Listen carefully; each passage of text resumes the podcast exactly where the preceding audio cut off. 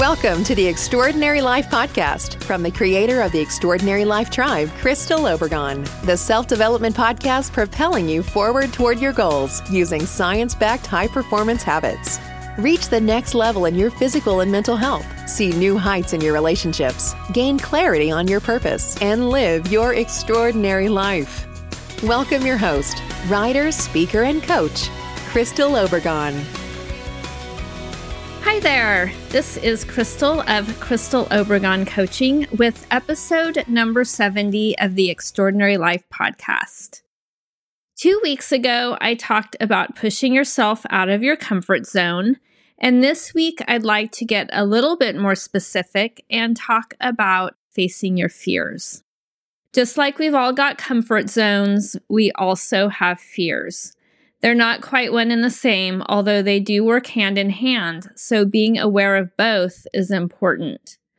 When you set goals or take steps towards your dreams, your fears are going to come out of the woodwork one by one. They won't necessarily look like fears, but they'll distract you from your goals. They'll do their best to scare you so that you'll go running back to your comfort zone with your tail tucked between your legs. But guess what? Fears are only scary because you make them scary. Think about it this way Why is it that nobody else is afraid of your same fears? The answer is because they're yours. You're consciously and unconsciously scaring yourself. Your subconscious wants you to stay the same. It wants to keep you safe, which is why you think up reasons and excuses for staying the same. Sure, we all want some degree of safety in our lives, but we also want to grow. At least I'm assuming that you want to grow since you're listening to this. If you want to achieve your dreams, you must face your fears head on. There are quite a few ways to overcome your fears, and in this episode, I'll share three. The first is to recognize, then understand your fear. Awareness is always important at any stage of growth. Human babies are supposedly born with only two fears the fear of falling and the fear of loud noises. If you've had a baby or been around one, I'm sure you've seen their startle reflex in action. And they also cry when they're exposed to loud noises or when they're set down too fast. All the other things we're afraid of are acquired, often by our parents or caregivers. Try to look beyond your fears and trace them back to their beginnings. Think about when you started to feel afraid and why. Was it that something happened, or was the fear passed on to you? For example, if one of your grandparents almost drowned in a river when they were a kid, they may have a strong fear of swimming in a river. So when they had kids, one of which was one of your parents, they may have been fearful of their kids going anywhere near a river and passed on that fear to them. If your parent didn't examine that fear and where it came from, they would have passed it on to you. And then if you don't examine it, you could pass it on to your children all the while staying away from rushing rivers or even learning how to be near them safely. The common sense approach, once you've realized where that fear of swimming rivers comes from, would be to learn how to swim and learn when to stay out of the river or also how to get out of the current if you do get carried away by the water. The first thing the guides teach you when you go on a rafting trip is what to do when you end up out of the boat. It's a matter of rationalizing your fear so that you can find an antidote to it. For example, you could write down your fears on a piece of paper. Then, beside each fear, write down the antidote or how you'll overcome it. Give it a try. It's a simple technique, but it works. You might be surprised at what you discover. The second tip is to simply keep yourself occupied. When you're busy, you don't dwell on your fears. When you have something more important to do, you're not going to think about your insecurities or fears. The best way to keep yourself occupied is to go and do whatever frightens you. Take baby steps.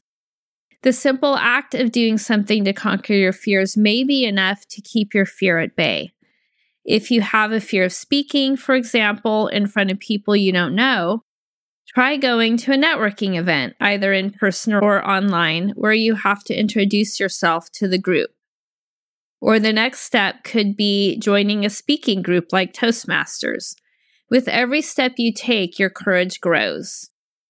And realize that your courage will be inversely proportional to your fears. So the more courage you gain, the more your fears disappear. And the more you conquer your fears, the more courage you'll have. The two build upon each other. The third and last tip is to stop scaring yourself. Fear begets more fear. When you tell yourself you're scared, then of course you're going to be scared. But if you tell yourself you aren't scared, that you don't have anything to be scared of, and you say it with conviction, then you're not going to be scared. Instead of dwelling on the negative narrative, focus on the positive. If you've been rejected at a job you really, really wanted, it's okay to feel sad and disappointed at first, but find a way to bounce back immediately. Don't dwell on the negative aspects of not getting hired. For instance, your mind may jump to the conclusion that because you'll be jobless a little longer, that you're going to starve or you're going to be homeless or not be able to pay your bills. And when you scare yourself like that, you're not doing yourself any favors. What you can do instead is look at the positive side.